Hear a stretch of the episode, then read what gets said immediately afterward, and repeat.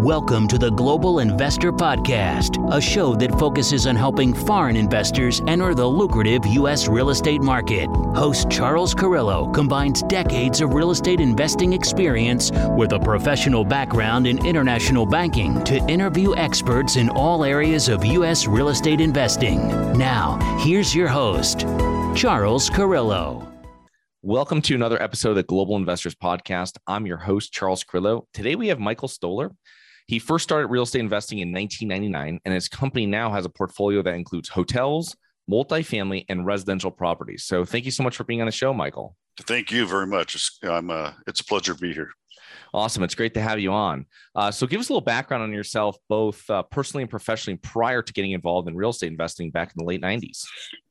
Yeah, yeah. I come from a small town, in Indiana, where there's nothing to do but you know, bale hay and you know watch the corn grow, um, and you know, traveling up to Indianapolis, the big town, you just look at these houses and things like that, and you just figure out, man, what do these people do for a living? And and you know, found out a lot of them were in real estate. So I was like, well, you know, let's do it. And I picked up, as everyone does, Rich Dad, Poor Dad, and read it and decided it's like, man, this is it. Uh, so I went to a seminar, just like probably everyone else's second step, and said, "Oh, this is easy." So I went back to my small town mm-hmm. and bought. Uh, I ended up buying eight units, and that's when it all went started going crazy. Because here's the thing, you know, in seminar land, they tell you it's like easy. Yeah. You know, here's how you buy it, but you know, if back in the late 90s, small town Indiana, we didn't have Google. Um, I don't even know if Google was around there. I think it probably was, but uh, you know, you don't have laptops, you don't have that type of stuff. So I could not. There's no podcast. There's no mentors. There's no coaches. I did not know how to be a landlord. Uh, I didn't know what a lease was. I didn't know what it looked like. You know, um, five day notices. You know, how do you evict hmm. people? I, I didn't know anything. You know, the the buying part was easy. So um, you know, you probably get a lot of um, get rich quick and you know you can be a mm-hmm. millionaire and, and you don't probably don't get a lot of the sob stories and and the real truth stories but man flamed out big time. Um, and that was my first start in into the real estate. Uh, you know we had to give those give them all back. Um, fast forward uh, you know I, I knew that that was it I knew that that was the way to do it. So when thinking outside of the box, how could I get that knowledge? How can I get that experience to make it work the next time? So I actually went to work for a property management group. So I figured, you know, it was a, a private family that owned around 8,000 units. Wow. And I figured, you know, they know what they're doing. So I went to work for them, stole some paperwork, or borrowed, you know, um, some paperwork. So it was like, oh, okay, that's what a lease looks like. This is what it meant, you know, the addendums, and this is how you do it, and I, the evictions, and learned a lot. Um, but it took us a little while to get out of our financial hardship. I ended up being an airline pilot. That was my career. Um, and airline pilots make decent money. So then we decided to let's get back into it and boom, it was off and running. Nice. So, so that's kind of the quick background. Awesome. So, kind of give us an idea of what your current investing strategy is. You went from like a residential multifamily, mm-hmm. and uh, a few years back, or several years back, you made the switch into hotel investing. So, can you mm-hmm. explain your strategy now when looking for properties and after you acquire them, like how that all works? Yeah. So what happened back in, um, let's see here, five years ago? Um, I had a guy, well, it was, it was, a group out of Idaho, of all places, that was looking at a multifamily of ours in uh, the Phoenix area. And it was performing. I, I did not want to sell it, but they kept coming and coming and coming mm-hmm. back and coming back. And, and fourth time I said, no, you know, I'm making six figures off this thing. Don't want to sell it. But then they came back said, last here, I'm going to give you this amount. And I'd be a fool to say no. You know, it, I had it for, I had that particular property for 10 months. and I think we netted almost seven figures, like eight Wow. eight hundred and sixty thousand dollars uh, in ten months. So I was like, I, I'd be a fool not to do it, right? Well, at that point, I didn't want to be buying another multifamily at, at three and a half cap. So I was like, what do I do? You know, it's like, and again, you know, for all your listeners, you know, how do you get to know people? You go to your local REIA, you go to the, all these different events and networkings. Network, it's, it's all about who you know. I knew a guy that had about 15 years of hotel experience. So got with him. And how do you bust into something, an asset class that you don't know about, you don't have any knowledge? What I did was I offered him, I said, I want you to find me a property you're going to teach me how how to do it and what you're what you're doing. You're going to run it for me. You're going to teach me everything you know, and in doing so, I'll give you an actual piece of the ownership as as your hardship. And he agreed to that, you know, because I wasn't paying him a salary to run the operations. I was giving him a little bit of property management fees. But then the big thing is, I got an on-site mentor to teach me about hotels, and I gave up a small portion, uh, you know, at the end, you know, as far as ownership, and boom, got into hotels.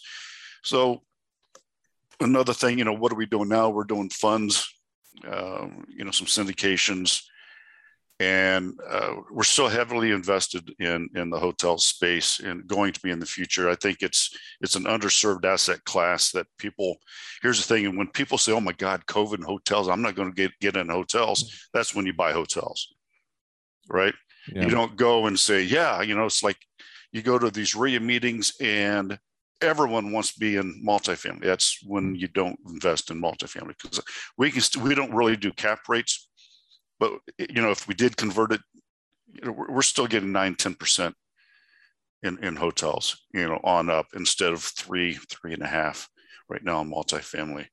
Uh, COVID has really changed the way that we look at hotels and what type of asset class within the hotel space.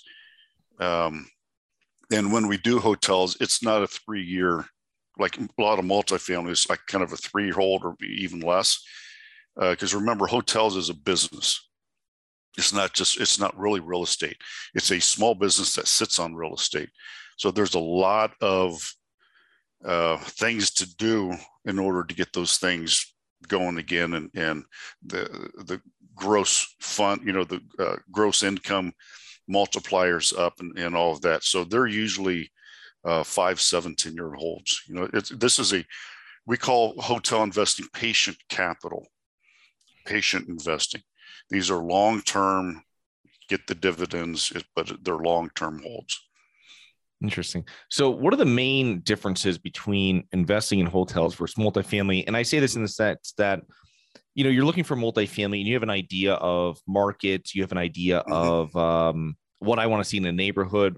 What do you, when you go, someone sends you over a offering memorandum to mm-hmm. invest into something that's for sale for hotels. What are the first 10 minutes that you're doing with that? What are you looking at? Yeah. Uh, if it is a franchise, I look at what, what it is uh, the reputation of the franchise. We only do franchised. Uh, if, if we do an independent, we'll attach it to a franchise. Uh, so I look at what is it? Is it Hilton, Marriott, Radisson? What is it? The second thing is what's really, really important, even more important that we learned during COVID is what's called the drivers. What is driving someone to that hotel? Pre COVID, I would use like one driver. Well, it's uh, next to a university. You can't go wrong there, right? Well, unless no one's going to school and no parents are going to visit the kids in school, and you're you don't have a very good asset anymore. Uh, you know, skiing or or you know whatever. Uh, so we look at now multiple, at least three drivers. Why are, are you going you know uh, to this hotel? Is it off of a an interstate? So you just need a place to stay at, you know for the night. It's just off of the interstate.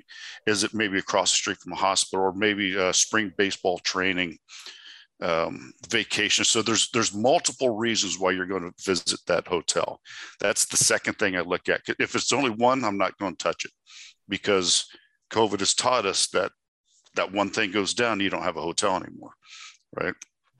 Um, some other things is the uh, the comp set, the competitors that are around it. Multifamily really don't need to look at that too much because you just everyone needs a house, right? There's just a lot of uh, places uh, uh, need for those types of things. But I look at, um, especially within my, like if you do a choice hotel, well, if I do a quality and where's the nearest Comfort Inn? Where's the nearest ones like it? Or where's the nearest um, middle of the road limited service type of hotels? So I look at the comp set and I, and I look at um, the star reports. There's a lot of different reports that you can get in the hotels. Um, what's the true ADR, the average daily rate? And then we look at, you know, then you just kind of break it down, but it's it's different from multifamily. It's and then hmm. it's it, you're running a business, so you have to look at it also as the, the vendors and all this sort of thing and, and kind of breaking down the business side of it.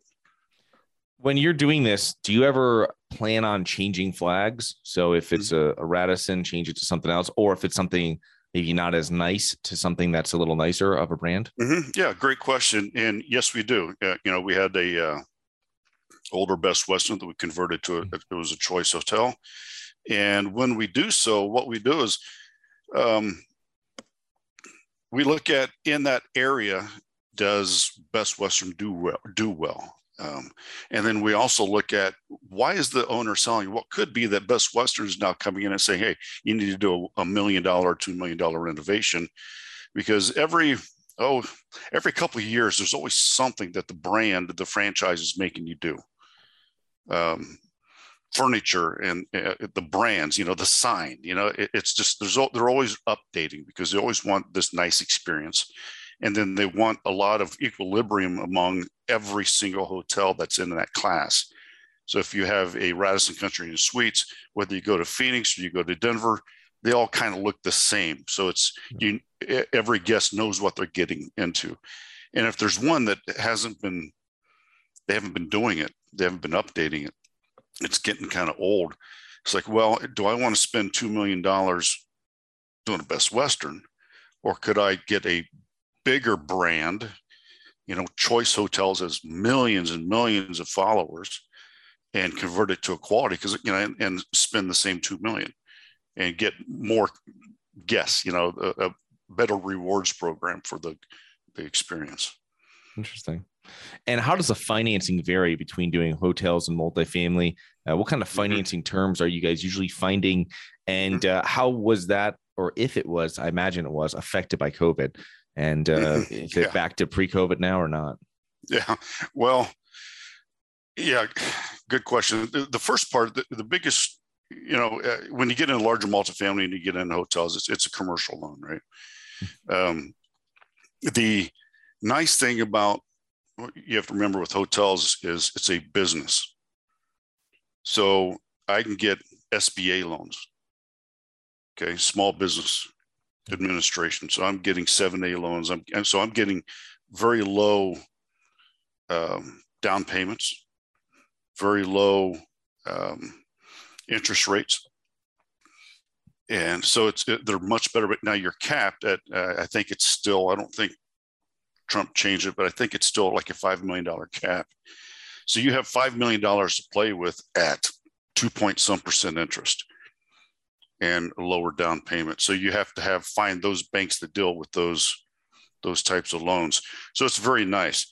Um, as far as COVID goes, yeah, your your normal banks really aren't going to touch the hotel loans unless you're talking about you know 40 million dollar 50 million dollar you know the legacy banks just don't like smaller individuals and anything probably multifamily and hotels also. Um, but you look at community banks that really want to they come in and those are our favorite our, our best friend uh, the smaller community banks that says yeah mike you know we're trying to get into this market we're trying to get in this market you have experience um, well, you know we'll give you an eight million dollar loan or something like that.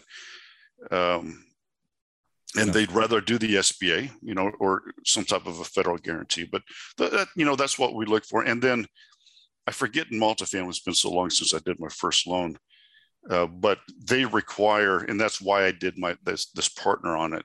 You know, they re, they require more experience because uh, it is a business. Yeah. Interesting. Yeah, that's something very interesting about the community banks because I tell people that in multifamily as well, uh, especially because in a community bank, obviously you have people that might be making the decision that drive by the asset that you're trying to acquire and reposition every day on their way to the office. And it might be a small team, might be three people that make the decision. Mm-hmm. You know, you're, you're going to a large bank. I'm not going to name any, but you go to a large bank and there's a investment uh, decision, you know, group that uh, you never talk to, you'll never see. They've never even been to the town that you're trying to get financed in. Right. And right. unless it's unless it's you know nine figures or something, you know, or whatever it is, eight figures, they don't care about it, and they're just like, you know, we're just uh, we we need to make, uh, you know, we want to make loan more money and on bigger projects. But um, yeah, very interesting. And that's true. You know, because I, I remember getting trying to get a loan, and uh, in, in Arizona, and the decision makers were in Seattle, and all they did was the guy Google mapped it and saw that there was like cars in the backyards of the neighborhood behind us and he just immediately said no this is like the most horrible neighborhood and we're like going well you know this is arizona this is just what they do you know there's cars in the backyard you know and uh chickens you know i mean it's just you know you might see some goats chickens and a couple cars in the backyard it's just that type of neighborhood. Mm-hmm. And the asset, though, is what you want. It's 100% full. But he just he Google mapped it and said no. Uh, thorough underwriting on their part. Thorough. Right? So, yeah. um, I think it's something like that. Is they just don't mm-hmm. want to make the loan, so they're just coming up with the first thing that uh, their assistant finds and uh, tell yeah. you about it. But um, well, one last thing before we get into one other part, I want to finish up with. But um, how did your hotel portfolio fare during COVID? Mm-hmm. And when you, I mean, when we went through like mid 2020 are these banks that you worked with were you able to kind of like work with them on loans? I imagine there was a lot of that. Um, did you mm-hmm. find them pretty easy to work with? And there's some banks that maybe didn't and you won't do business with them again? Yeah. Um, so in 2020 all of our hotels stayed open. Another uh, great advantage of hotels over multifamily is um, this might sting a little bit but you know i did i didn't have the federal government tell me i couldn't collect my rent. Yeah. right? Um, but luckily, my hotels are in states where the governors didn't tell me I had to shut down. And so that is one of the things that I look in the future. It's like, okay, when I do some future acquisitions, it's not going to be in a state that if something happens, boom, everyone has to shut down. Everyone, no matter what, no matter how mild or, or severe. And, you know, I'm not downplaying COVID at all, but uh, I want the choice whether or not I need to, you know, can shut down or not. And it, there's a lot of hotels, a lot of small business owners, mom and pops that will never survive because certain state governors forced them to close. Um, so one thing that we are able to get is because we're small businesses is we, we were able to get the PPP loans. Um, which is payroll protection, and the EIDL, the disaster loans. Um, so that allowed us to, you know, have a lot of capital and uh, help with payroll, so we are able to to stay open. Uh, the hotels that did well are the limited service, and then yeah. the uh, extended stay. It's the ones that concentrate. You know, we've got three restaurants, we've got you know 10,000 square foot of uh, conference wow. space. They they none of that was happening. So you had all that square space that didn't do well. Uh, the banks did were very well. You know they they helped us out a lot. You know uh, four or five months of deferment plus because it was an SBA. Uh, the federal government stepped in and said, you know what, you don't have any payments. We're actually going to pay your payment for six months um, no, even no interest. You know, it's just like boom, we're paying your your interest or your your payment for six months. So because we're a business, we're able to get all these different things and state grants and federal grants and all this stuff to help us. Um, the banks that did not do well, the, the hotels that are not going to make it are called ones that did the CMBS loan. Mm. A CMBS is basically the stock market. You know, it's a commercial. Um, it's a it's a market backed security. Um, you can't go to the stock market and say, "Hey, buddy, I can't make my payment. Can I be deferred for four months?" Well, they don't have that that type of you know uh, they, they just can't do it and plus on the CMBS loans, you can't have a second. So they were not able to get a single PPP. They could not get any EIDL. They couldn't do anything. So they're five, six, seven months behind on payments. And even though there might be 100% occupied now or doing very, very well, they're just, they're too far behind. Yeah. Um, those are the assets that are getting ready to come in and that we'll, we'll look at with our funds and syndications is, is buying those up. Yeah. Interesting. One last thing on the hotels before we kind of transition into a couple other questions. Um, management, I feel, on multifamily or real estate in general is it makes or breaks the deal, right? So you're going into it. I imagine you're finding deals. I imagine these are um, you have to do some turnover in the mm-hmm. business portion, right? The front office, let's say. Mm-hmm. Um, wh- how does that work? Like, tell me, you're hiring them yourself. Who manage manages that team? You know what I mean? Is that someone that you're doing? You you know that you have that's gonna mm-hmm. they report directly to them, like the manager from that from that hotel. Yeah, so we have a, a team operations team that you know we'll go in and we look at an asset. So in, in the hotel space, you have what's called a general manager. Mm-hmm.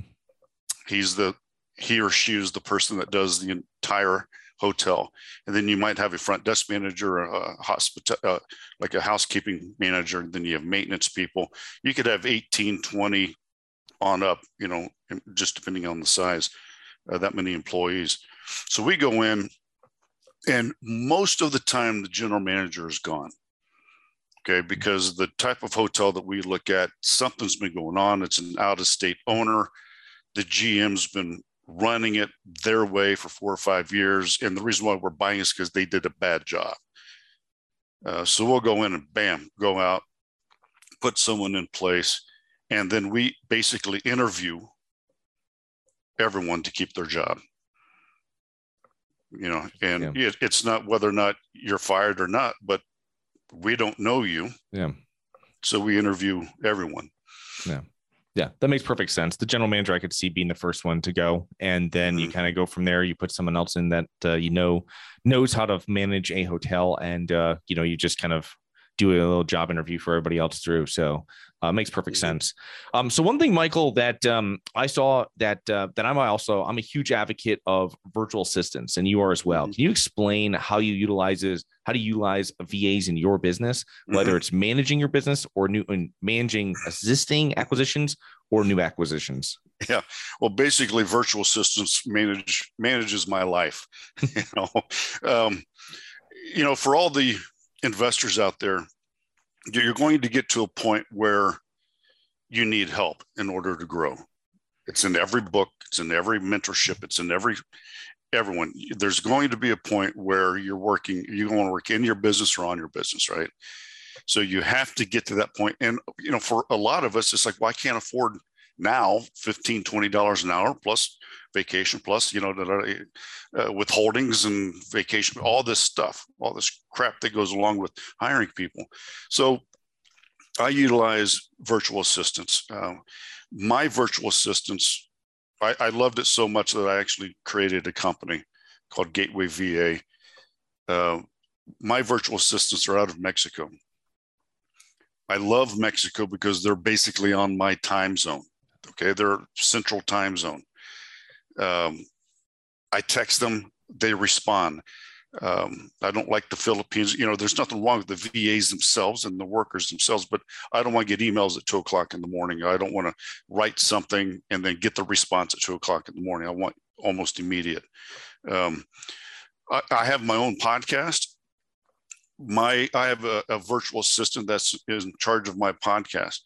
They schedule everything. They do my show notes. They do the bio. They, they, they, basically do everything. All I do is look at my calendar like today. Oh, I have a 9 30 o'clock podcast. Um, and I didn't really do a lot of it, you know, the interaction. Um, they also input all my bills into like QuickBooks for the hotels, each individual. They just get all the bills and boom, they put them all in. Um, they just do every all of that remedial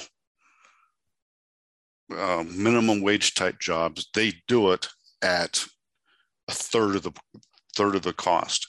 You know, these are college educated people that are smart, want to work, fraction of the cost.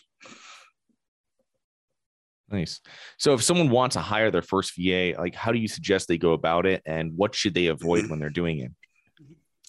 Yeah, a good question. You know, um, there's two types of ways to do a VA, and it depends on what you want. If you, if you don't care about having a single person, now you know my VAs, I've had them for several years, and it's one person. They're they're like my employee.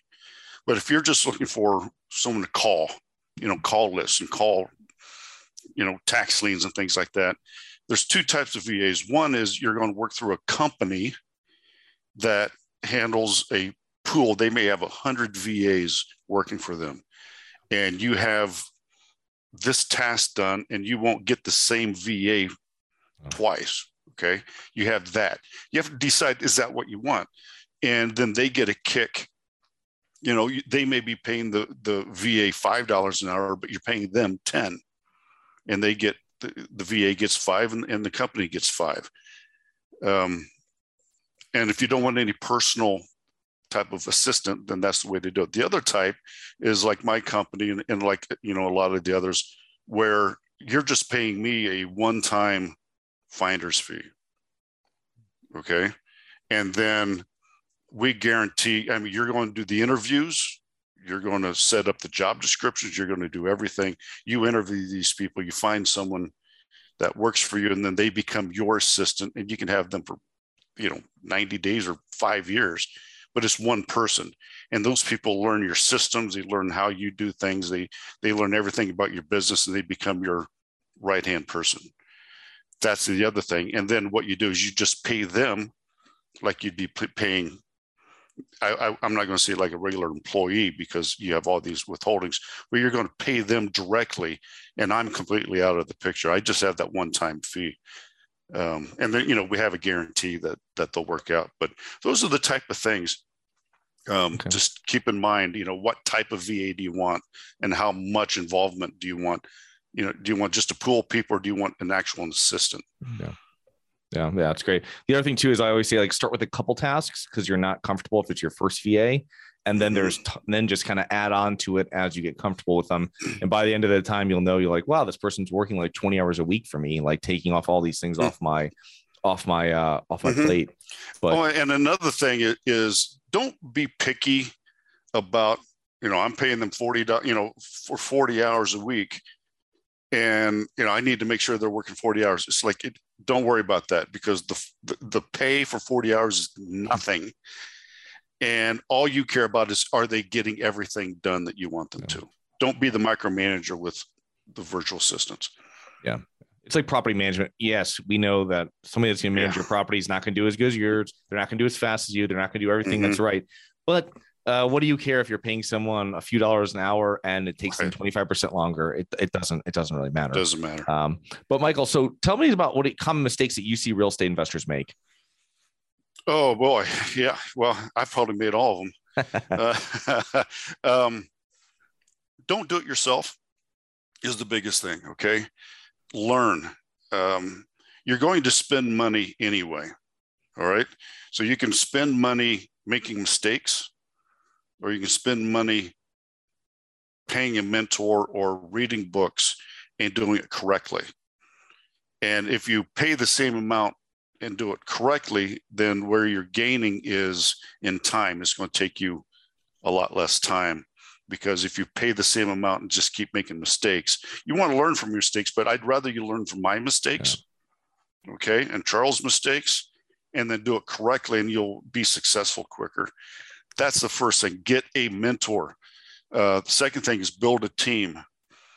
Team is so important. Um, I'd never go to LegalZoom, you know, um, to get paperwork. I have an attorney.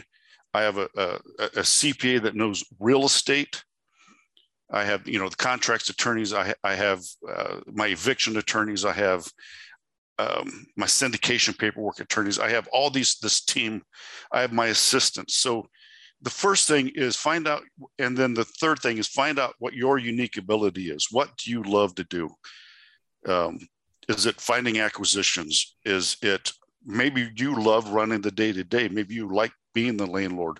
Figure out what you like to do because if you only do what you love to do, you'll be more successful. My problem was I got so bogged down in doing everything that I wasn't growing my business. So it finally, in, in one of my coaching sessions, I need to start delegating, concentrate on my unique ability. Okay. And uh, our second to last question What do you think are the main factors that have contributed to your success? Oh, good question. Um, analytics. I'm hmm. very good at analyzing deals. Um, and when you analyze deals, here's the thing is when you get into real estate investing, it's no longer a personal decision. It's no longer is it pretty. You know, it's like the real the residential real estate. Oh, it needs to have the granite countertops. Has to have a view. I don't care what it looks like. Does it make me money?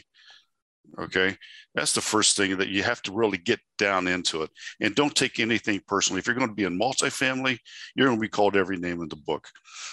Um, remember, this is a business decision, and the fact that you're evicting people and these things don't take things personally. It's a business because if you take it personally and then no one got evicted, because remember, if you slack on one person, they're going to talk to every 50 other other people, and then everyone's going to say, "Well, you, they didn't have to pay. I don't have to pay."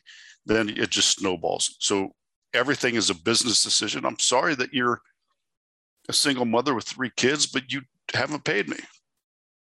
You know, so make that get that fine line of it's a business decision, and this is a business. Number three is why are you doing this? What is your purpose of investing in real estate?